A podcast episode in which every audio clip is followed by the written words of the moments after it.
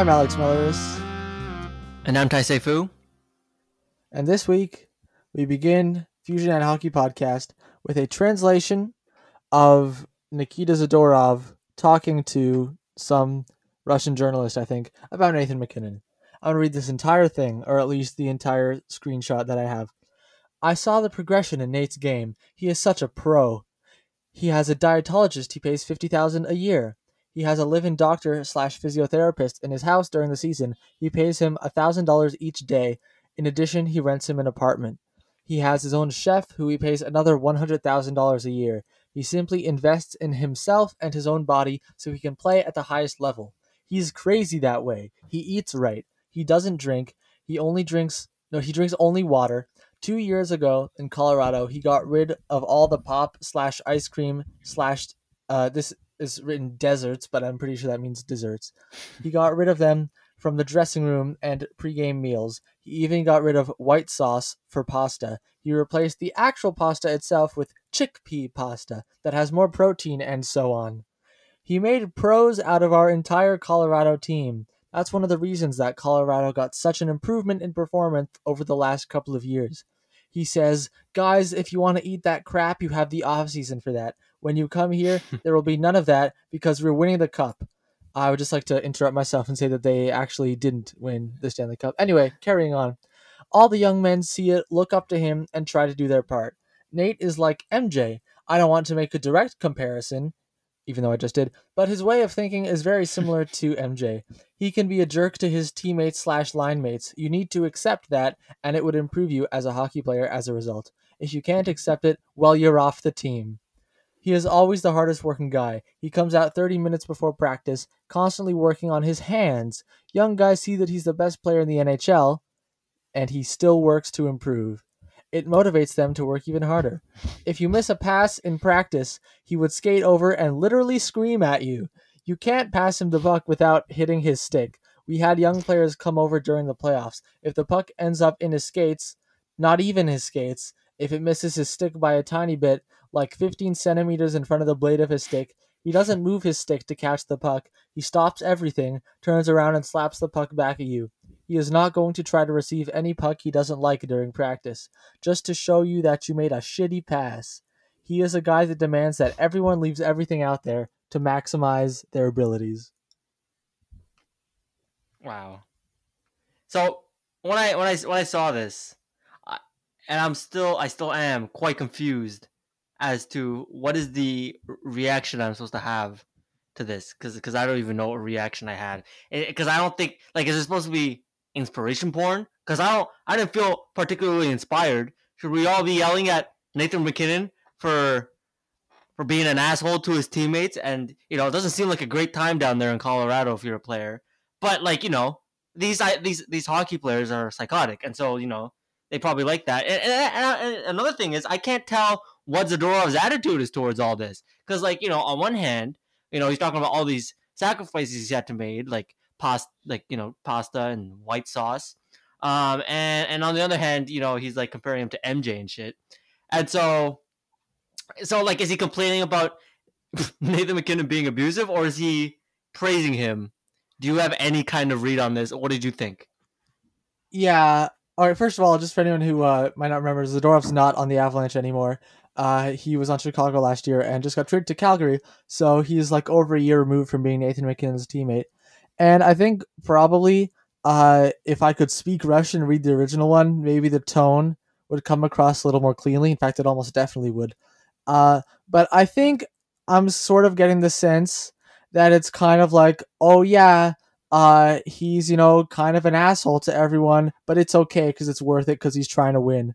Uh, I feel like that's the mentality he has, and probably a lot of his teammates is like, oh, we hate him so much, but but it's okay because he's doing it for the for the Stanley Cup, which he has yet to win. Um, Yeah. so yeah, that's that's that's real interesting. Like on one hand, he's like, oh, you know, like it makes all these players better, but on the other hand, I don't know how good that is for team chemistry if you uh, resent your team, your you know, resent your well, not captain yet, but you're your your start your your star teammate because you can't have any more dessert.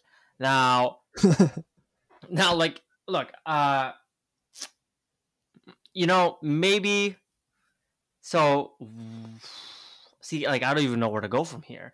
Um, I have a so thought. first of all, I have a thought. Yeah, go ahead. which is which is I would like to uh revisit something I said I think in the most recent episode, which is that Colorado should have prioritized holding on to Philip Grubauer instead of Landeskog. And seeing this, I kind of I kind of uh disagree with myself because if Gabriel Landeskog left and then you either name MacKinnon captain or someone else, which it almost definitely would have been MacKinnon, and all of a sudden you don't have anyone there to, you know, telling Nathan MacKinnon to chill out, you know? And Gabriel Landeskog being the captain, I assume steps in every now and then if MacKinnon ever, you know, is close to going totally out of control. Is like, hey, chill out. Yeah, so that's why they needed to give Gabriel Landeskog eight million, eight, eight years, and all that money, so that he can put the brakes down on the chickpea pasta movement. Um, but uh, you The know, yeah, there's, a, there's, there's a lot. To, there's a lot to unpack here. First of all, he drinks only water. I respect that move. I respect that move. I I drink almost only water. Um, it's the only beverage. Uh, it's it's the best beverage by far. That's and it. uh, it, it's a great take. It's elite. It's S tier. Uh, now when it comes to like, come on, what's what's the beef with the, the white sauce and the pasta though? I mean, I get like, like, come on, you can't cut down on pasta. Like, really? That's is that going a bit too far? Like enforcing it for the he tried to he did it for the whole team, right? He got he got rid of the white sauce and the pasta for everybody. Um, I, I like you know maybe that's the key to winning the Stanley Cup. I saw these funny tweets that are like you know Ovechkin does all the partying, is a Stanley Cup champion. Nathan MacKinnon eats chickpea pasta, has zero Stanley Cups under his belt, uh, and so This says a lot mean, about all in the interest society. of it really does. Um, and I guess all in the interest of winning a Stanley Cup. But uh, yeah, you got to wonder how much of a difference it makes, right? Um, obviously, I you don't want to be I- I picking out on hot dogs like Phil Kessel. I wonder who has won twice as many Stanley Cups as Alex Ovechkin and uh, infinity times more than Nathan MacKinnon. But Wow. anyway, I wonder how or why the Avalanche let MacKinnon have this much power, or whether it's just Nathan MacKinnon telling everyone like, "Hey, you should all do this diet that I do," and they're like, "Okay," uh, which I I doubt, or if it's Nathan going to like the team dietitian and being like, "Hey, I think everyone should do this," and the dietitian's like, "Good point, Nate," and then makes everyone else do it because this feels like something that you know would come from higher up or like you know a team dietitian of being like, "Here's what everyone should eat. Here's what everyone shouldn't eat. Here's when they should eat it." And this Zadorov thing really makes it seem like Nathan MacKinnon is calling all the shots in terms of what everyone on the team is eating, and I find that kind of hard to believe. I don't. So I think that part maybe like a bit of an exaggeration.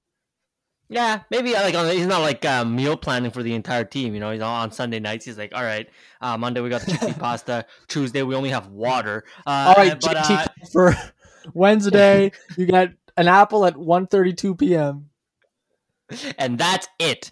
That's it for the rest of the week. Um, only raw meat from now on uh, for the rest of the week. Um, so you know, like, so I, I, yeah, I don't think it's that extreme, but I think it's interesting that he's even got this much say. Like, he's clearly saying that it's only because of Nathan MacKinnon that you know we got rid of all the the pop, the ice cream, the desserts, the white sauce, and the like. I, I can't get over the white sauce.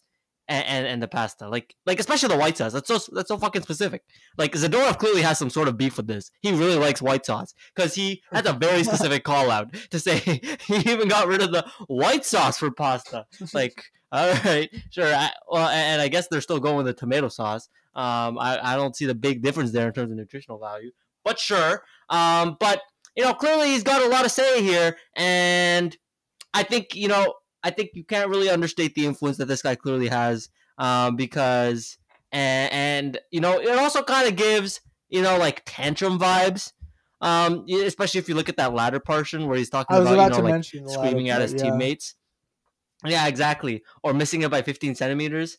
I mean, like, you know, it, it would see. I don't know, like, what what the hockey player mentality is, but I don't know. B- b- being yelled at for missing by 15 centimeters, um, would it would it make me? I don't know. I it wouldn't really motivate me. It would just kind of make me sad. Uh, I don't know about you. And it would make me more nervous next time too. Uh, Yeah, exactly. also, can you turn your gain down a little bit? It's a little bit uh high. Yeah. But anyway, I was Sure. gonna mention that last thing also because I find that a little weirder than the food stuff because I don't think or I don't imagine the teammates really mind like oh yeah we're all you know NHL players of course we're all gonna want to eat as healthy as possible within reason. But like that stuff at practice if that's true that he's just you know constantly you know blowing his casket at practice or whatever at his teammates and it's kind of I'm sure that you know gets tiring and grates on you even if it doesn't bother you to a certain point it's like all right Nate you've heard this song before you know you can chill out now and I imagine, you know, obviously, at least from his point of view, and I'm sure some of his teammates coming from a place of, oh, look how much he cares. But like, you know, you can care without, you know, going insane. And you can also care while, you know, being nice to your teammates. Yeah, but I, you know what? Coming, I, I think that's coming from a non-hockey player perspective. Like, I think my my which is a pretty good perspective. Hockey player exactly. perspective is usually quite flawed hundred percent, and I and I'm saying like this is not normal. Like any other rando, you pull them up in this situation, and someone's yelling at you uh, and slapping pucks at your face, or not, not at your face, but at you, um, because uh, you missed by 15 centimeters, and you're like, this is fucking psychotic. Get that, get me the hell out of here. I don't how to be in this environment. Um, but I think, I really think that hockey players look at this and they're like, they don't think, oh, what a psycho. They think, oh shit, that's Michael Jordan esque and I think that's what yeah. you see in the quote here. Um, and I really that that's it's such a that's such a strange concept. They don't you know take a step back. I don't think it grates on them. I think they're like, oh, this is inspirational. You're just you're just trying to make me better. Um, instead of like, well, this is kind of a shitty environment to be in all the time. Um, but I think they mm-hmm. they they embrace it. Uh, and I mean, lucky still there. There has been no rumblings of discontent from Colorado whatsoever, and so I'm inclined to believe, you know, they're they're eating it up over there, his teammates and line mates. Mm-hmm. Ha, eating it up, eating up that chickpea pasta. Am I right? Anyway, there we go. Uh, I can, I hope uh, someday soon the angry, toxic Colorado Avalanche encounter the Ottawa friendly Senators in the Stanley Cup final, where everyone just gets along super well, and uh, we see what happens when uh, the, the, the the two opposing schools of thought meet. I'm sure Colorado would win at this point, but whatever. Ottawa's having fun. It's a war of vibes. Um, that, that yeah. that's your narrative for the series. yeah. Wow, one of these okay. teams looks is smiling way more than the other. Much higher smiles per sixty. but you really think Ottawa's smiling if they're losing six nothing to Colorado? Yes, that's... they're always having fun. Because because the only score that matters is how many friends you have. Absolute sickos. Um, okay, so uh, is there anything else you want to talk about uh, on this uh, this fascinating bit of uh, interview? You, you love the foreign uh, interview stuff. It always always gold. Oh yeah, it is always a lot of fun. Remember a couple years ago there was one where like Nikita Kucherov was like you know uh, criticizing Alex Killorn who was his teammate at the time. They're like, oh, well, they're gonna have to trade one of them now. And they're they're just like, eh, no, let's just keep them both and then win two Stanley Cups in a couple years.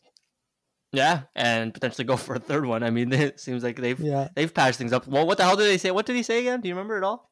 I think he was like he was complaining that like, oh, me and Stamkos are like the best ones on the team, and and we're we're you know they're putting us with you know whoever we don't play well with or whatever. And it was like, oh, they spent a lot of the year with Alex Killorn I don't think he mentioned him by name, but it was it was pretty much oh, like okay. wow, that's that's like not a very regular thing to say. It was it was throwing shade without na- actually name dropping, right? It was like, yeah, you know, me and Stammer were great. We're, we're yeah, we need a, a better line, line or something. Yeah, yeah, yeah, yeah. We make a great line of we make we are two parts of a line of three, but that third guy, mm, he fucking sucks. Uh, His name currently escapes me. yeah. Mr. Irrelevant. All right, yeah. So uh, you know, it's the off season. It's the dead of the off season. Listen, you know, players are usually back in their home ta- in their home uh, countries out in Europe or whatnot. And uh, so yeah, hopefully we get more of this. And I mean, here we go. It makes for news, right? It makes for makes for fun times. It makes for fun Twitter memes.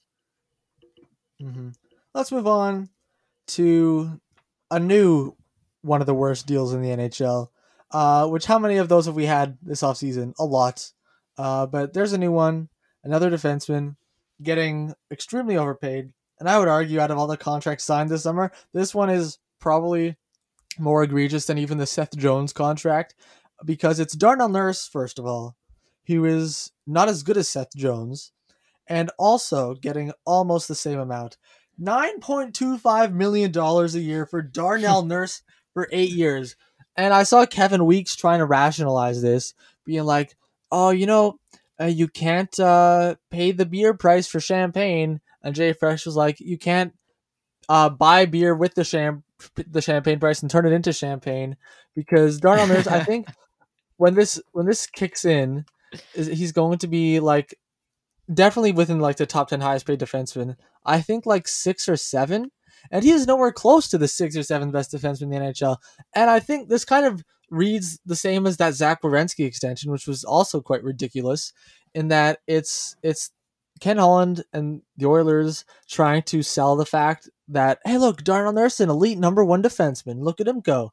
Uh, when of course you know the spike in his production this year was due uh, to a uh, with Klefbom out, Darnell Nurse was on the ice uh, with McDavid for like more than half of his ice time, and he also had a crazy high shooting percentage. So he he scored a, a ton of goals, and all of a sudden he's getting uh, more than Nor- Norris Trophy finalist Cale Makar. So so way to go, Ken Holland. Your offseason has somehow gotten even worse when we were already calling it the worst one in the league.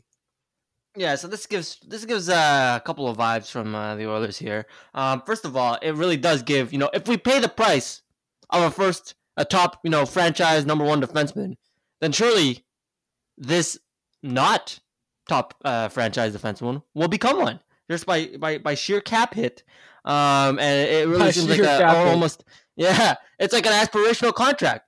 Um, and yeah, because Seth Jones, uh, you look at the you look at the market for other defensemen, um, even UFA defensemen. He was, he, you know, he still it was an extension. Am I am I mistaken, or was he an RFA? Um, Uh, yeah, I think he still has one year left, making five point something, and then it'll kick in. Right. Okay, so then you talk about UFA, like just Dougie Hamilton. Dougie Hamilton is better. He's he's much more well rounded uh, as a defenseman than uh, than Darnell Nurse. Um, and yeah, so Darnell Nurse, not not a not a two hundred foot guy. And as you said, you know, a lot of his offensive production can be attributed to you know being on the ice with Draisaitl and McDavid, and uh, and and just having all that ice time. Uh, being on being with McDavid and Draisaitl, and second of all, like his def- his defensive play is horrendous and has always been and has gotten worse over time. And so he is really not the guy that you want to like. You know, he's definitely a valuable defenseman, but not a nine what nine and a half nine point two five uh nine point two five million dollar defenseman. It makes no sense. And I, I really think that this gives the vibes of the Oilers can't find any other defensemen. They're unable to develop them properly. Um, and you know, you got a guy like Ethan Bear, ship him off for like Warren fucking Foegele. Um, not that you know, not that Ethan Bear is of a Darnell Nurse caliber, but it's like they can't find anything to to like kind of surround, you know, Darnell Nurse. You know, obviously Klefbom uh, is out long term, and that's very unfortunate. But you know, it's always been a weakness for them, and they certainly didn't help themselves this offseason. Uh, who do they get? They got Tyson Barrie. They kept him. They traded for fucking Duncan Keith. And last week we talked about how they signed Cody fucking Ceci to an absolutely preposterous, preposterous contract. And so you know, like the Edmonton, you know, we talked about the need to fill out that lineup behind McDavid and Draisaitl. And it really seems like they're completely botching it. I mean, you talk about basically every single other position. I mean, the the forwards, you know, they did I thought a solid, all right job. Uh, definitely getting an upgrade on that top line with Zach Hyman. But other than that, the defense has been absolutely horrid in terms of transactions this uh, this offseason. I really don't see it getting much better. Uh, and obviously the goaltending. You got Mike Smith coming back for another two years at 39 years old, and you're going to assume that he can recapture whatever magic he had last year. So um, I'm really not high on the Oilers at all. I, it's hard to find anybody who's really high on the Oilers, uh, and I don't know why you would be because Ken Holland continues to screw this whole thing up, uh, and this this eight year nonsense is just yet another example of it. I mean, the comparables in terms of contract, in terms of cap hit, uh, they're just ridiculous when it comes to Darnell Nurse. They're completely overpaying for him. I'm looking at for the 2022-23 season, the top 10 highest cap hit defensemen. Six of the deals were signed this offseason. Here are the top Okay. 10. Uh, number 10 signed this offseason, Miro Heiskanen, 8.45. Then Pietrangelo, 8.8. Dougie Hamilton, 9. Cale Makar, 9. Roman Josi, 9.059. At number five, we have Darnell Nurse, 9.25. Number four, we have Seth Jones, 9.5. Slated to be the third highest paid defenseman in the NHL, Zach Werenski, 9.583. and then Drew Doughty at 11, and Erik Karlsson still atop the top list at 11.5. All right, so that's uh, that's fucking questionable, uh, to say the least. Um, yikes! But uh, yeah, it just goes to show that the the league, this league, has no idea what it's doing in terms of valuing defensemen. I mean, you see it left and right. People getting vastly underpaid, and especially loads of players getting disgustingly overpaid all the freaking time when they're either you know traffic cones sitting out there on the ice or they don't know what the hell they're doing at all in the defensive zone. Um, they're just you know bad defensemen. You're just talking about just on this team. There are four of them that were signed, uh, and you know it, it's all over the NHL. And the NHL really doesn't. Has, the general managers haven't figured out how to properly value defensemen, and this is a big time inefficiency. If you're a smart GM in terms of finding the right guys and you can get them at below value because these other guys don't know what the hell they're doing, uh, and, and see, mm-hmm. just go and see that Dougie Hamilton contract which I would argue is you know very expensive, but uh, you know maybe even below market value for what that guy brings. It's definitely reasonable. Um, and actually, here's another defenseman who was just signed to a pretty reasonable contract. I think Adam Pelech, eight years, which is kind of long because he's already 26. So he's signed till he's 34 now. Uh, but his results have uh, been getting better and better and better. The Islanders, uh, and he's pretty much like the best defensive defenseman in the NHL or uh, like among the best by every metric. And of course, you know, on NBC they showed that highlight reel of him like shutting down Sidney Crosby and Pierre McGuire was there like analytics can't show you that, but of course they can. And Adam Pelech is uh, excellent. I think he even got a couple Norris votes, uh, you know, or down the ballot a little bit. And he's making five point seven five uh, million dollars starting uh, immediately next year. So he was an RFA and uh, signed till he is thirty four. And Lou Lamoriello usually likes to do this thing historically of signing players for long term, but uh, hopefully a slightly lowered AAV. He did this with Scott Mayfield also a couple years ago, and we are like, "Who's Scott Mayfield? Why did Lou Lamoriello just sign to like a five year contract?" But now, lo and behold, 1.45 for Scott Mayfield has been a, a bargain for a little while. Right, exactly. So he gives the security, and you know, players love security um, because you know they get a contract, the money's guaranteed, they don't have to worry about injuries uh, in terms of you know financially. Uh, so yeah, that's clearly what he's pulled off here. Five point seven five, I think, is is uh, relatively low for like you know you arguably the best what defensive defenseman in the NHL, and you know he's also able to contribute offensively for that team. Uh, and so yeah, that's five point seven five, especially at the level he's been playing, um, like just last year, and and and you know we expect that to carry over. Uh, that's uh, that's I, I would argue that's a steal. Now the worry here is obviously the term. Um, uh, how old is he? Twenty six, I believe. Uh, yeah. Let me look that up. Okay, okay, yeah, twenty six. So you know he'll be thirty four. Um, it'll be interesting to see if you know the his defensive abilities you know deteriorate over time. Um, one I think it was Dom Luszczyszyn. Uh, he had a comparable. It was Marc-Edouard Vlasic. Obviously, that's that contract has aged poorly. Um, but uh, in terms, but in terms of you know his like they're both defensive defensemen who at the at the peak of their game were among the very best in the NHL. And obviously Vlasic after like he, he dropped off very suddenly. Um, and yeah, it'll be interesting to see and Dom ran it through his model, and they he saw that they were very similar uh, in terms of the profiles. Uh, so it'll be interesting to see if he drops off. Uh, but even if he does, uh, that'll be like presumably in, in four or five years, and by then, uh, you know, you're still it's six, it's less than six million dollars. It's not nearly as bad as, for example, the Vlasic contract, which I think is what seven.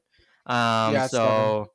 yeah, so it's uh, you know, definitely a smart deal, and if if he really does fall off, I don't think they're, you know, it sucks, but I don't think they've completely, you know, put themselves in a cap bind with this contract. I really, I don't think Vlasic even at the top of his game was as good as uh, Adam Pelech is defensively. Uh, I think a lot of that was like, oh, yeah, they put him on the Sochi Olympic team, so he must be like a superstar defensive stalwart. And it was like, yeah, he's he's fine, I guess. But Adam Pelech is uh is really elite at what he does. Right. Yeah. So um, with that in mind, eight by five point seven five.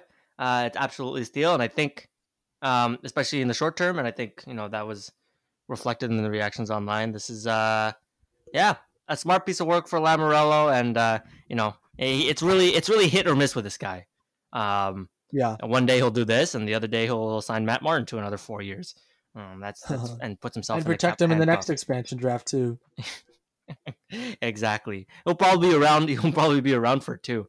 Um, given that he's never going to leave. He's never going to leave. Yep. He's never going to retire. Uh, let's talk about a team that got 100 times more likable this week just by signing Thomas Tatar, everyone's favorite uh, player. Um, I think we've mentioned a couple times, or at least once on this podcast, uh, the sound engineering project we did uh, in our last year of high school. And we wrote a, a little song to go along with it that started Thomas Tatar scoring lots of goals. But now he will be scoring them uh, for the New Jersey Devils. And uh, good for him. And good for all his teammates who just got a great player at a great discount. Uh, and I hope he continues to be as great as he always has been. Can you tell I like Thomas Tatar? Yeah, just just a bit. Um, so uh, yeah, we love Thomas Tatar out here. Sucked to see that uh, he was confusingly benched throughout that entire cup run. Uh, and uh, he gets a nice little contract here, four and a half million dollars. Um, that's not too much of a pay cut from uh, his last contract, and considering that he was a healthy scratch, I thought he might get less than this. Uh, so yeah, New Jersey was up to willing to pay him. I think it's a I think it's a smart signing. Um, you know, combine that with the Dougie Hamilton, they've done. Uh, I think they've done pretty well this offseason. Uh, remains to be seen. You know, they seems that they've strung together a few off seasons that have been pretty good. Um, remains to be seen whether they can uh, actually translate that to on ice success, which they haven't been able to. Uh, so yeah, that's that. Uh, who did they, they also traded for Ryan Graves, right? Um, that was another yeah. piece of work. Not bad, not bad. Um, so yeah, well, uh, the New Jersey Devils, good for you, getting uh Thomas Tatar. That'll be fun. That'll be interesting to see. You know, he still stays in the red jerseys though. Good for him. yeah, the Devils are are good at making good off season moves that don't quite pan out. Um, unfortunately, over the past couple years, and they're still unlikely to make the playoffs. I think in a in a Metro that's not great, but like it's. I think you mentioned like oh, it's a very even Metro. Uh, who's, who's in that division? Carolina, Washington, who both are probably going to be worse than they were last year. Pittsburgh, they're kind of a question mark with Tristan Jarry. I get Philadelphia, still a question mark. The Rangers have gotten worse. The Islanders, these all sound kind of like potential bubble playoff teams. Then who am I missing? Columbus and New Jersey. Uh, they'll they'll both be in tough, but especially like Columbus, I don't think they're expecting to make the playoffs after you know kind of tearing it down a bit. Uh, but the Devils, I think there is a chance that uh, that a couple of those teams ahead of them could falter, and a door could open for them, especially because Dougie Hamilton uh, is decidedly going to be a more impactful addition than any other ones they've made in recent years. Because all of a sudden, bam, you just added a Norris contender to your team without taking anything off your roster, and you know Tatar uh, is a good addition. They're such a young forward group still. I think like Johnsson and Tatar are the only ones who are like older than 25 or something.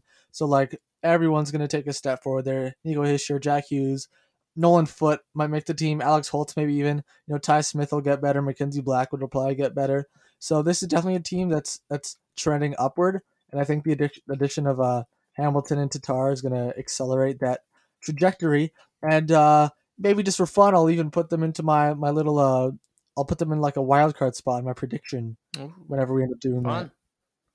that. Okay, all right. Um, interesting that you think uh, the Metro. I think right early on, right now, I think the Atlantic takes both of the spots. I'm inclined to believe because uh, you know you when you list the teams like you did, I was like, damn, the Metro. You know, it is very even. It's hard. To, it's really hard to tell. Like it's almost impossible to make a prediction as to you know who's going to make the playoffs. Right now, I think you know I think the Islanders, oddly enough, are probably the surest bet because you know, I was thinking that too.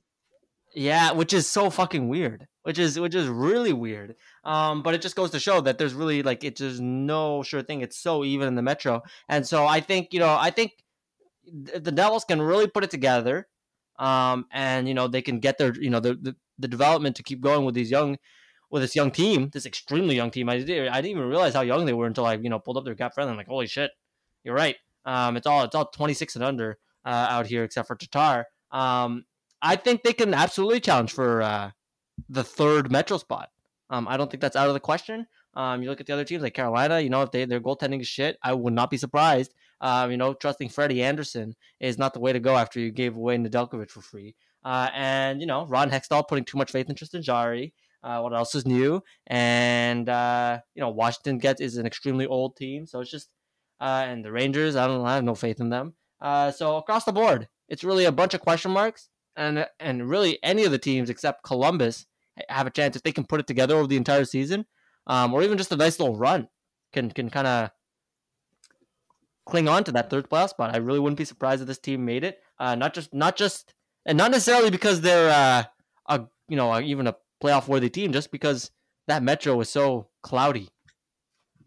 Yeah, it's looking very possible that Carolina and how they handle their goaltending situation is going to go down as like the worst botching of a great team of all time because it was so easy. I know we've mentioned this so many times since it's happened. Like it's so easy to just keep your good goalie and not, you know, get rid of him and sign two ones who are older and worse and injury prone. Uh, so that is very likely to to bite the Hurricanes in the ass, and they might even miss the playoffs. And honestly, I think just that one error is uh like if it ends up in the Hurricanes, you know, getting a lot worse, which it probably will. Uh, could be even Yeah. like a fireable offense for for Don Waddell. Because yeah, because there are only those two two real like goalie spots, right? There's the starter and the backup, and uh, you screw up both of them, and it's very easy. You know, like the forwards, you know, you got twelve guys. The defensemen, you know, it's six. It's harder to like instantly screw up. You know, it's possible, but it's harder. Here, you know, you trade away two guys, or you know, two you let two guys go, uh, and all of a sudden you you got jack shit. And uh, this is what they've kind of played themselves into. I still don't understand. You know, you look at the contract Mrazek got with the Leafs, like you couldn't pay that to him. Uh, you couldn't give the contract that Nedeljkovic got with Detroit, really, and instead you put all that money because they gave up, they ponied up a significant chunk of cash for those those two other goalies, you know, Raanta and uh, Andersen, and so it just it seems like they valued them more, which makes no sense because they're worse goalies um, that may not last the entire year, and in fact, history shows you that they probably won't. Um, neither of them will. So that is some weird shit going on, and yeah, you're absolutely right. They've completely tanked their goaltending system uh, up in the NHL by trading away their two best ones, and they had two really fucking good ones. I mean, Mrazek was awesome when he was healthy, and Nedeljkovic was literally a Calder. He was a Calder finalist last year. Like, what are we doing here? Uh, trading that away and uh, not not resigning Mrazek. It doesn't make any sense. And yeah, I wouldn't Well- be surprised if it really bit them in the ass. It is a really talented They team, tra- though. Uh, otherwise, Yeah. They traded away the uh one of them. They traded Nedeljkovic. Mrazek was just a Right. UFA. Also, they lost Dougie Hamilton, uh, which is also a tremendous blow to their team to lose their best defenseman. But I have a prediction about the Hurricanes that I just came up with now, which is that uh, at the point of the season when when Frederick Andersen and um and Antti Raanta are both injured, you know who's gonna rise up from being like the fourth goalie on the depth chart and become the great new goalie no one's ever heard of? He's 22 year old Beck Warm. He has a, a an extremely funny name, Excuse me. Beck Excuse me. Warm. Uh, he's 22. Uh, last year in the AHL, he had a 9-14 in 14 games, and I'm like, yeah, that's just good enough where I could see you randomly becoming a Vezina finalist. So uh, keep your eyes oh, Vezina finalist. for Beck Warm. All right, he's gonna be the next Kevin Lankinen slash Andrew Hammond or whatever. All right, keep your eyes out. Um, but yeah, you, you look at the rest of the team and it's loaded, right? Even even you know losing uh, Dougie Hamilton, which is a big big loss. Um, their defense is still stacked. Um, you know, albeit reduced, but still stacked. And you know the forward is the forwards are as good as ever. Um, having lost, who did they lose uh, in expansion again?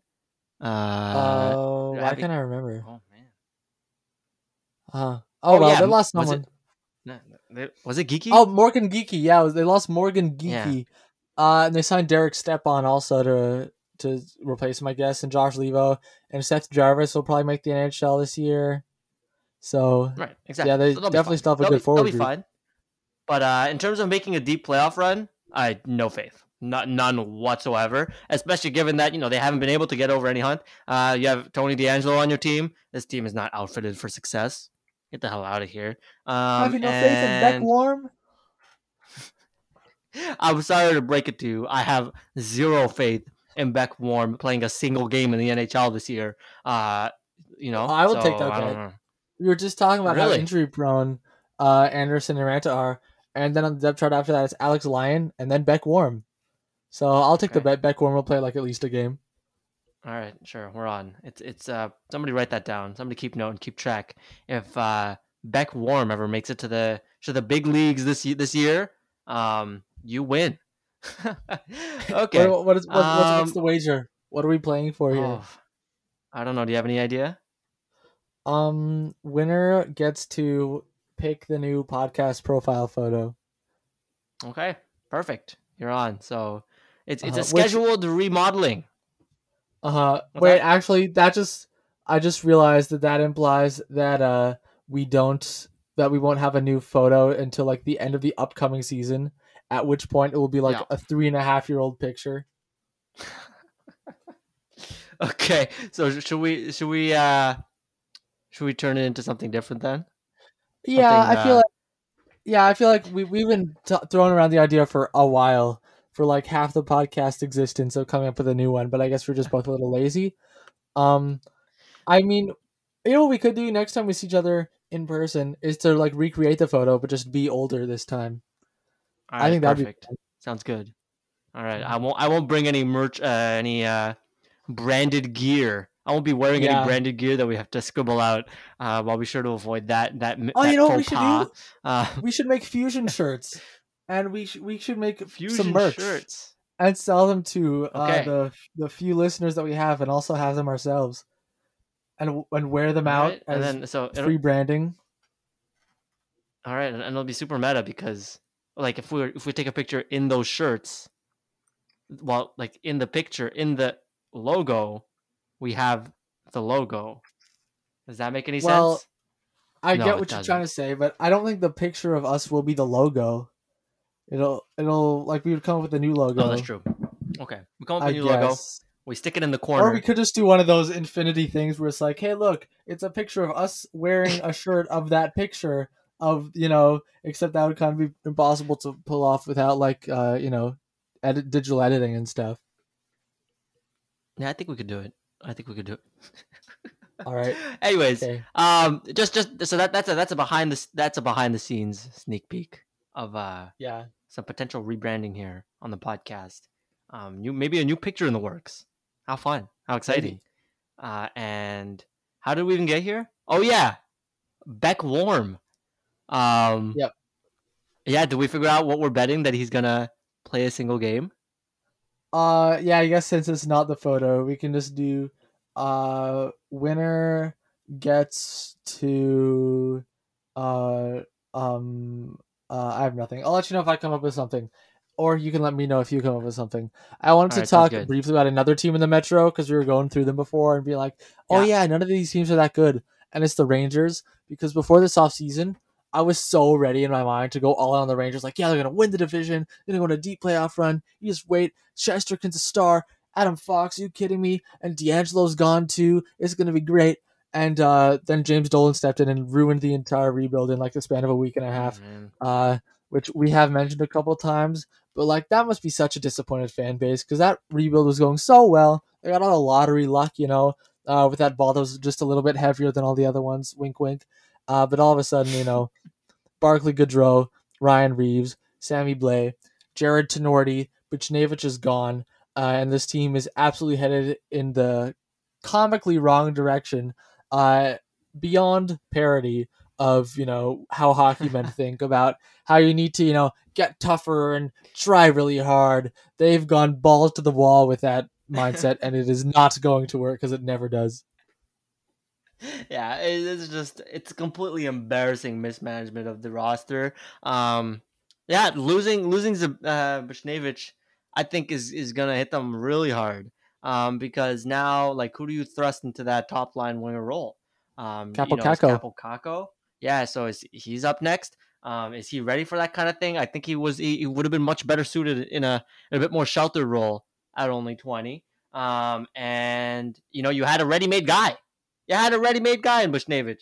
Uh, and it makes no sense, especially the return that they got. Obviously, we we shredded it when it happened, but it's still just as dumb right now. Uh, getting fucking Sammy Blais and a what second round pick.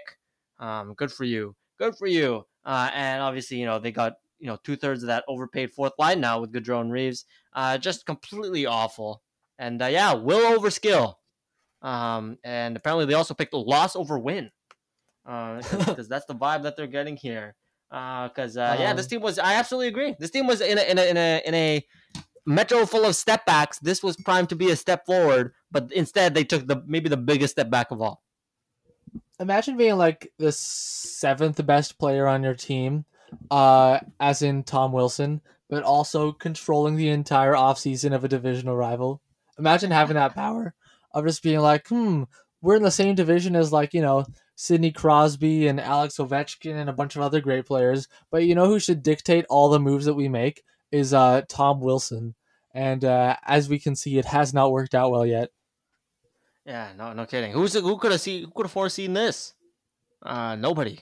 No, no, absolutely nobody. Um, that it could have gone this poorly. Um, yeah, as I, said- I think I said this last week. Rent free, right? Um, for Yeah. Tom Wilson and, and the Rangers. Uh, cause uh, yeah, this is this is reaching comical level levels of of like rent free. This is so funny. I Yeah. mean, like one one incident. Now, uh, granted, it was a very serious incident, but the reaction has been completely disproportionate and and wrong in terms of responding to it. I would think that you know making your team better and then crushing the Capitals is a better way to respond than turning your like half your team into a bunch of goons and then losing a whole bunch and missing the playoffs. What are you showing to Mhm. Tom Wilson, Mister Dolan? James Dolan's Um, James Dolan's going to be very shocked when he finds out they only play the Capitals like five times in the 82 game season. He's like, "What? I thought we were playing Tom Wilson like every other night. What do you mean it's only like Yeah, five even more times?"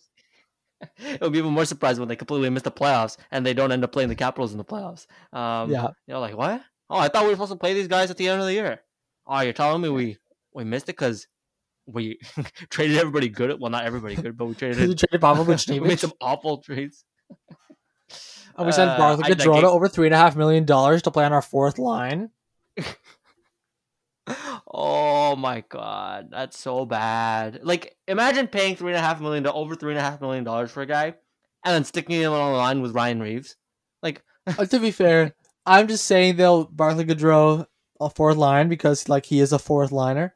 In reality, they might play him on like the second line with like Lafreniere and Ryan Strome or something. I don't know what they're gonna do. What their plan is. yeah, well, we'll see. I mean, I think. Well, isn't they, don't Lafreniere and Goodrow play the same wing? Um, I think Goodrow can play right wing or has at some point. Or wait, maybe Okay. that was Blake Coleman. I don't remember. Anyway, yeah, maybe maybe Barclay Goodrow is a left winger, and they just have like four pure left wingers on their team: Panarin, Lafreniere, Kreider, and Barclay Goodrow, and they each make you know well not Lafreniere, he's still on his ELC, but that's a pretty expensive like four left wingers. Yeah, absolutely. And, unnecessarily expensive, um, especially with Goodrow. So, uh, yeah, it'll be. Uh, you want to make a quick prediction for the uh, the Metro? Yeah, sure. Little prelude to my actual prediction, which will probably come in uh, about two months or so. Uh, first place, uh, Pittsburgh Penguins. Tristan Jarry's gonna be okay at certain points, and it'll be enough for Pittsburgh to win the division, just like they did this year. Second place, um, gonna go with Washington. Third place, uh, I'm gonna do the uh Islanders. No, Hurricanes. And then the Islanders and Devil no, wait, wait, wait.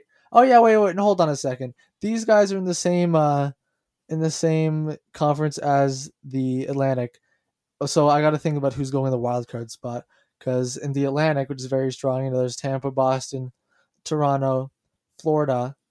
Uh so I guess I'll put I'll, I guess I'll put one team from each division in the wild card. I'll have Montreal and Ottawa and them missing the playoffs. And then we'll have Florida wild card spot. And in the Metro, I'll put. Hmm, yeah, I guess for now I still have the Devils missing the playoffs and putting the Islanders in the wild card spot. Pittsburgh, Washington, Okay. Carolina Islanders. Pittsburgh, Carolina, Washington Islanders. Um, okay, all right, interesting, interesting. Uh, I see you have the Flyers not making anything, making any noise. I would tend to agree. Um, so uh, let's see. Yeah, first place. Hmm. Ah, screw it. I'm gonna say the Islanders. Um, I think, But they're always mediocre during the regular season, and then they become monsters in the playoffs. Didn't they? Where were they? Didn't they win their division just this this last season? No, no, they were fourth. No. Oh, okay, they were fourth. Whoops. Ah, oh well. I I'll say- I, I think uh, they took a step forward this year because everybody took a step back. Um, so I'll take the Islanders first, and then uh, I'll take the Penguins next. I'll take the Hurricanes in third, and then because we were just talking about them for so much, I'm gonna I'm gonna take the Devils. I'm gonna have the Capitals missing the playoffs. I think, you know, people are getting old over there. It's a very old team. Yeah, And they've so been getting old for a long where they- time. a lot of them hit a cliff. Yeah, and so this maybe this is the year where they you know dip below the horizon. Um, Yeah, people were saying that playoff about- spot. Pittsburgh for a while, and oh, is this the year Pittsburgh or slash Washington falls off? And uh, so far, like barely, they've had you know gotten a little bit worse, but I don't know. Maybe yeah, maybe it's coming soonish for Washington, like a San Jose like total collapse. But I don't know. I feel like with um with San Jose that coincided with like uh Vlasic falling off a cliff slash Karlsson's albatross deal and also Pavelski leaving like all at the same time. And I don't think that type of thing is really happening with Washington unless they like totally lose a Kuznetsov trade or something, but that hasn't happened yet. So I still think they're gonna be in the playoffs. Yeah, I'm just looking at their team right. This is just so like they don't have a single defenseman currently like in their top seven that is younger than thirty. Like That's so true. that is absurd. that is That pretty is- crazy. That is, an abs- that is an absurd amount of old in a defense. Not only that, but Um, like a lot of them, like all, all of them except Matt Irwin, are 30 or 31. Like they're all the same age pretty much. right. Um. So, what do, what do you think that means in terms of their a potential drop off, Um, or is it just well, a funny observation? I mean, yeah. I mean, I honestly maybe they all take a slight step back. I didn't realize John Carlson was 31 already, though. I thought he was still like late 20s, but I guess not, according to Cap Friendly, which is probably correct. The only defenseman they lost, actually, but they lost Brendan Dillon, uh, which is going to hurt, I guess, and Chara, which will probably hurt significantly less. Um, and so this is a somewhat similar defense to last year. Not to mention Michael Kempny, who I think was injured all of last season, is at least on par with Brendan Dillon. So, you know, you're swapping them out, and it's like, all right, so this defense is like almost identical to what we had last year, except, you know, everyone's just a year older and going from 21 to 30 uh, or 30 to 31. Uh, I don't think that is the difference between uh, being second in your division and missing the playoffs. Yeah, I don't know. I, I, uh, and especially you, you know, you had it's not the only the defense right that's getting uh, that's getting uh older. I mean, that forward obviously Ovechkin, but you know that whole core is getting very old. Like TJ Oshie, I did not know he was he was 34. Thought he was an ageless wonder. Um, but uh, I guess not. Um, and so yeah, I don't I don't really uh I don't trust this I don't trust this group to to kind of hold up over the course of the season. I think this might be the year where they they kind of fall off. I know people have been saying that for for a few years. Um, but uh, I mean, they didn't look very good against uh, Boston, did they? I know they're not in the same division anymore, but uh, I mean, was, they looked they looked extremely weak in the playoffs, and you know, Boston was just a much better team, and you could have seen that coming, you know, heading into that playoffs. Uh, so I don't think Washington is is uh even is a, is a contender right now. I think that's uh safe to say. Uh, at least I think so. Uh, and I think they're on the playoff bubble, and I think you know, you you everybody takes a year, uh, gets a year older. I think maybe you know a younger team like New Jersey comes in and takes the playoff spot. I wouldn't be so shocked um, if that happened if if Washington missed it. I think the only way Washington misses the playoffs is if they run into a super hot goalie like Beck Warm. and so they lose all five of their games against Carolina, uh, just Yeah. by by the sheer power of Beck Warm. Sheer power of Um, Beck Warm, okay. Conn Smythe Trophy. Oh, oh, okay, Conn Smythe. All right, he's he's Beck Warm, he's gonna anchor Conn them to a Smythe cup. favorite. Oh yeah, for sure, no question. I I feel like it's a it's a miracle that I've gone this much talking about Beck Warm without coming up with any decent Beck like warm puns. But I think warm is just such a like boring word. You know, it's like like what would what would the what would the joke even be?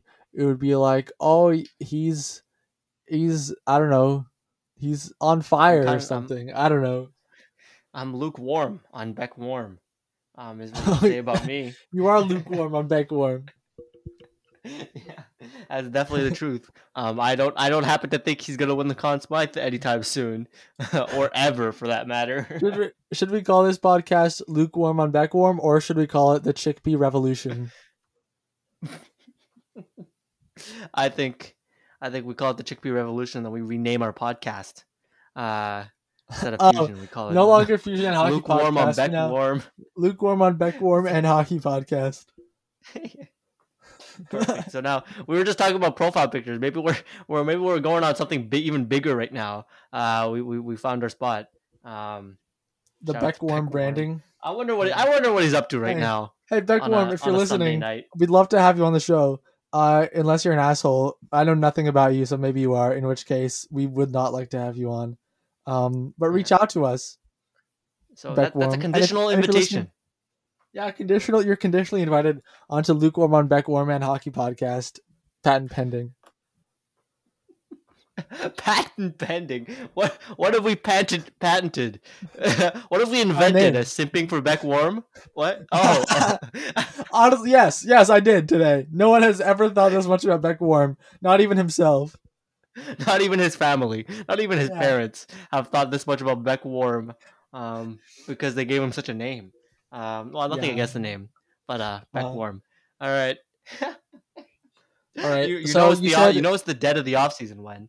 All right, yeah. Yeah, uh huh. Yeah, so you said you had uh small trivia for me this week, so I think we were All pretty right. much ready to get that going. Before we start that though, Let's do it. uh, we decided that we're gonna change up that rotation a little bit. Uh, Spice it instead up. of it being trivia, trivia, guess who draft, it's just gonna be trivia, guess who draft, trivia, guess who draft. Uh, but we'll alternate who gives the trivia each time, so that way there's uh, a little bit more guess who in drafting and a little bit less trivia. Oh yeah, lots of fun. Lots of fun. Okay, spicing it up for the off season and beyond. All right, so today's today's uh, trivia is uh, I believe it's eight questions if I count it correctly. One, two, three, four, five, six, seven, eight. Eight questions, and it is very simple in theme. It is a recap of everything that has happened since the expansion draft. All right. I think I'm Does gonna do pretty good at this. Yeah. Okay. All right. Eight questions. You say you're going to do very well at this.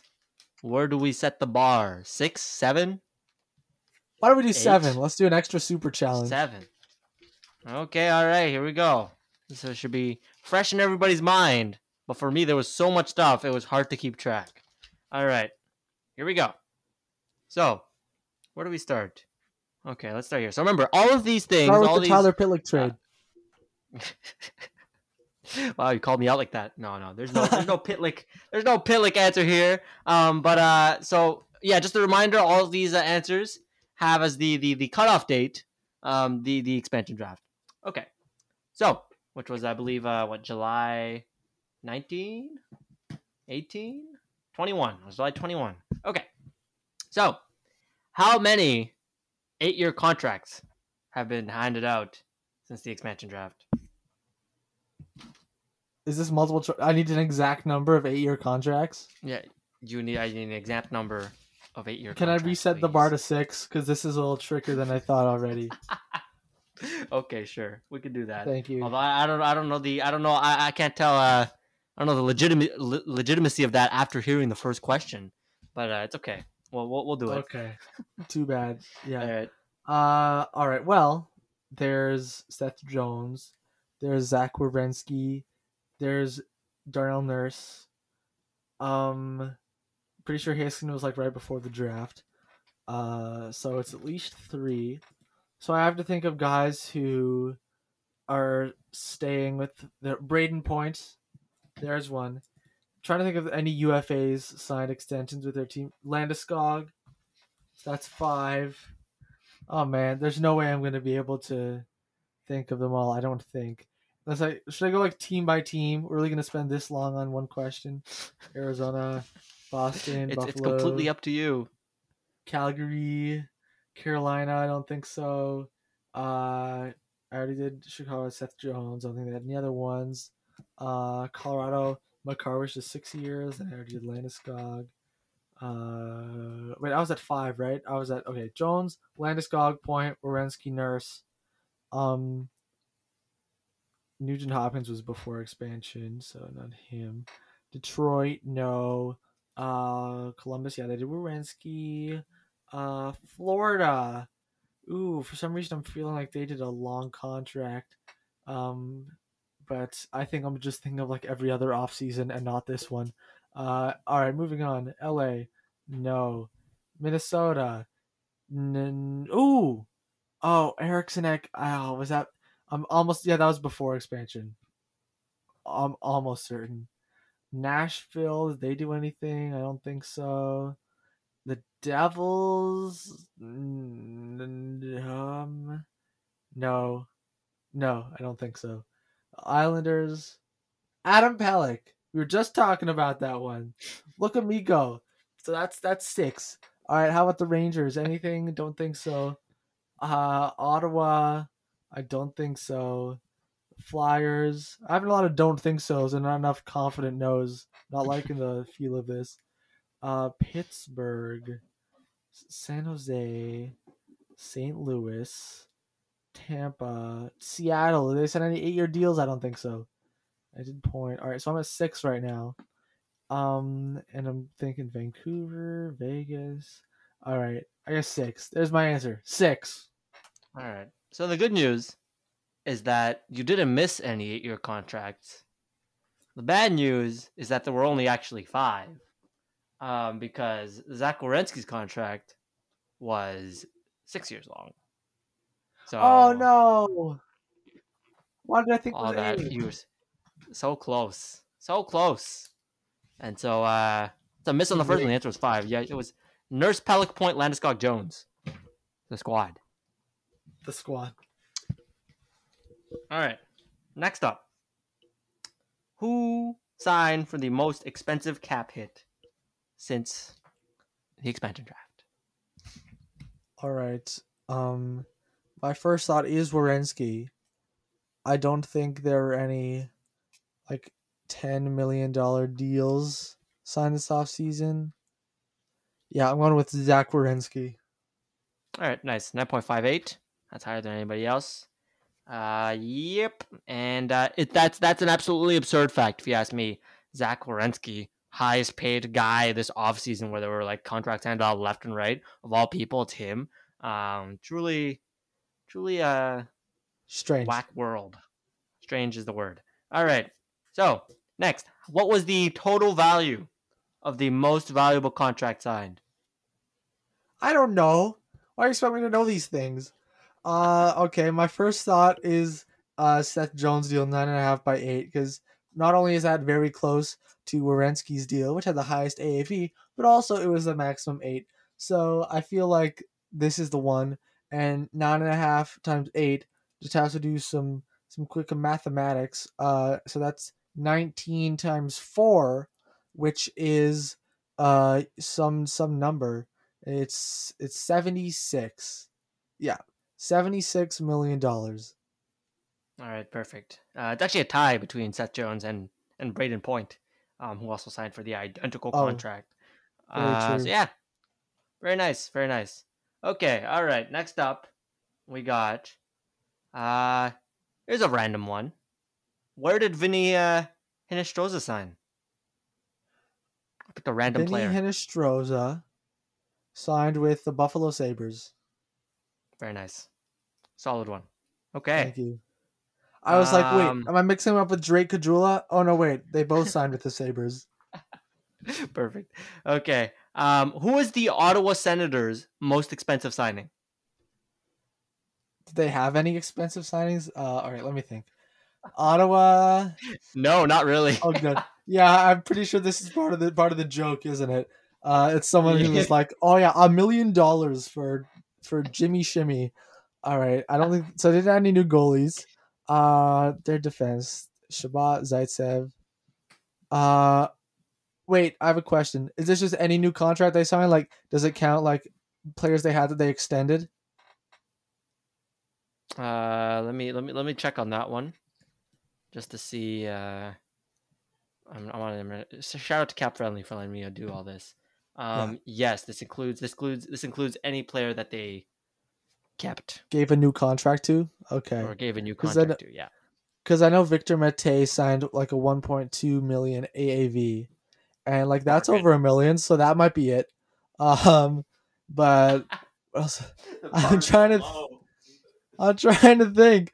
Like, I I feel like they did add like a forward. Oh, they acquired uh Nick Holden from Vegas, but that's not like a new contract. Uh oh oh they signed uh like other depth of defensemen. They signed Del Zotto, but I think that was like cl- close to league man. That was like less than Mete. Oh, was there another defenseman? No, I think maybe they added Holden and Del Zotto. Uh, and I can't think of a single forward that they added. So oh yeah, I'll go with Victor Mete. There's my guess. All right. You're close. He was the second most expensive guy um, that they signed this offseason. Um, the actual the winner actually uh, cracked two million dollars a year, which is crazy. Big spenders, Eugene Melnyk. Good shit. Um, good to see you're investing in your team. And the answer is uh, it's 31 year old defenseman Mike Del Zotto, uh, who was not signed for close to league min. Two He million. I $2 remember. Del Zotto, but forgot that he got two million. Yeah, and for two years, no less. They gave him two years. Two years at two million. That Ah, one's boy. painful. For me, mostly. So you're you're couldn't remember the Del Zotto contract. I can't blame you. I certainly didn't up until uh no, I didn't even know he signed with the Senators. Uh, so that's that's Michael this Del Zotto quiz is too you. hard. I thought it was going to be questions like where did Vinny Hinostroza sign with the whole time, and you're asking to remember like Alright. specific values of like deals the Senator sign on like number six defenseman. But hey, should have stuck in your mind, Michael Del Zotto, two mil. Unforgettable. Uh, okay. All right. Yeah. Completely seared into my brain now. Uh, all right. What was the uh off to trades? Oh no. Well, we have one more Wait. signing question. I did- before we yeah. before we carry on, I just thought of the fact that Beck Warm's parents should have named him Luke.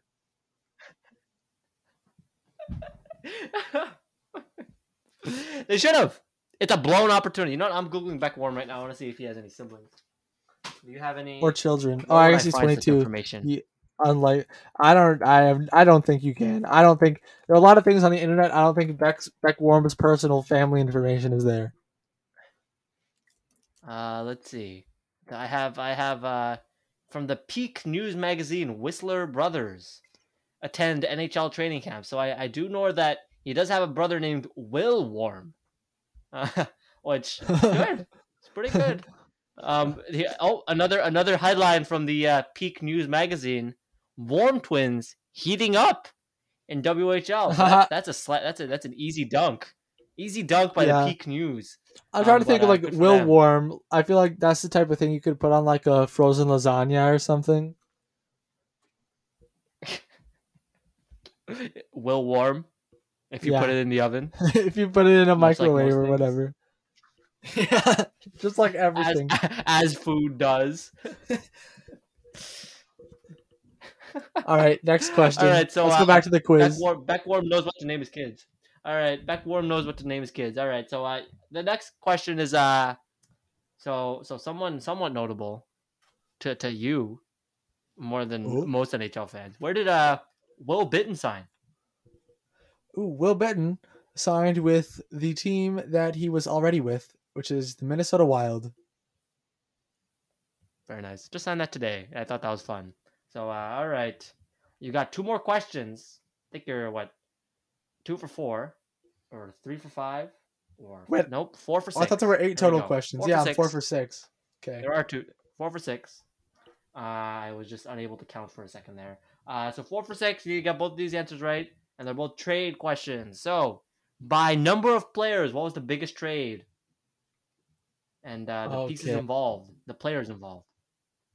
All right. The first thing that comes to Not, the- mind. not necessarily the pieces, just the players. Okay. So most players involved, not most pieces, right? Just want to make sure. No, players. Players. Okay. I'm pretty sure it was the OEL trade. Nothing comes to mind that was any bigger. Uh, and there were five players involved in that one. And yeah, I can't think of anything else. So that'll be my guess. And the five players involved were Oliver Ekman Larsson, Conor Garland, Jay Beagle, Loui Eriksson, and Antoine Roussel. Very nice. Very nice. So uh, it comes down to this one, and it's I think it's pretty tricky. I Uh-oh. think it's pretty tricky. All right, here we go. It's a draft question, and it's also a trade question. How many 2021 first round picks were traded on draft day?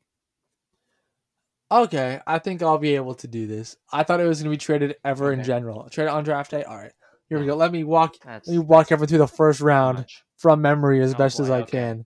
All All right. right, Buffalo, Owen Power. Um, then you know Seattle, Matty Beniers, Anaheim, Mason McTavish, New Jersey, Luke Hughes, Columbus, Kent Johnson, Detroit, Simon Edvinsson, San Jose, William Eklund, L.A. Brandt Clarke. Um, oh, here's one that was traded on draft day. Arizona taking Dylan Guenther. That was in the OEL trade that happened that day. So we're at one right now. Putting up my thumb to count one. Then we had Ottawa taking Tyler Boucher. Then after Arizona's forfeited pick, it was Columbus taking Cole Sillinger, and that's another one that they acquired on draft day in the Seth Jones trade. We're at two. Next up, we have Calgary taking someone I've never heard of, Matthew Coronato, who has no traits. Uh, but Who? that was not who Matthew Coronato. Uh, but that was not a pick that was traded. Uh, then next was Buffalo taking Isak Rosen.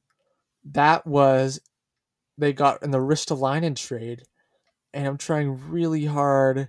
That was that day. Yeah, yeah, yeah, I remember. Yeah, that was that same day. I'm almost 95% sure. So we're at three now. Then it was Detroit taking Sebastian Cossa, and that was a trade like right before the pick happened. So we're at four. Um, then the Rangers took Brennan Othman. That was not a trade. Uh, 17th pick was St. Louis taking Zach Bolduc. Not a trade. Then Winnipeg took Chaz Lucius. Then Nashville took Fedor Svechkov. I yeah, that wasn't the one they traded up for. That was a later one. Uh, then here's another one. Minnesota trading up for Jesper Wallstedt. We're at five. 21 was Boston taking Fabian Lysell. 22 was Edmonton taking Xavier Bourgault, and that was they swap picks with Minnesota, so we're at six. The 23rd pick, um, ooh, this is where I got to. Oh, I remember that's the one Detroit had and traded up to 15, and so it was Dallas, uh, or was it Dallas? It was Minnesota. It was someone taking Wyatt Johnston. I don't remember which one honestly, but it, yeah, it was it was Dallas Wyatt Johnston. So now we're at seven. Uh, right? It was oh six or seven. Oh, I'm gonna get all the picks but get the number wrong at the end, aren't I?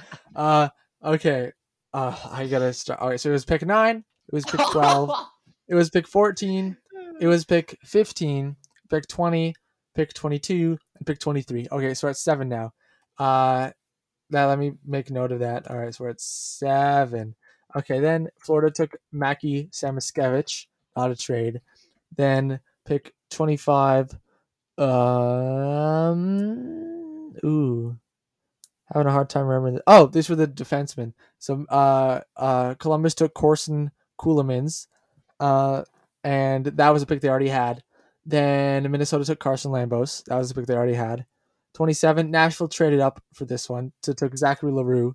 Uh, so now we're at eight. And then the 28th pick was Colorado taking Oskar Olausson. Then New Jersey took um oh that guy who I was like, who's that? Chase Stillman. They already had that pick from the Islanders. Uh pick 30, Zach Dean. Then it was Montreal's pick. And then after that was uh Nolan Allan that Chicago got from Columbus from the Seth Jones trade that day. So that is nine first round picks traded on draft day. Slam dunk. Slam dunk. He got the number right. He got the numbers, the actual draft picks right. Yep, nine for nine. Uh, that was very impressive. So, uh, made the threshold six for eight. That's a big win.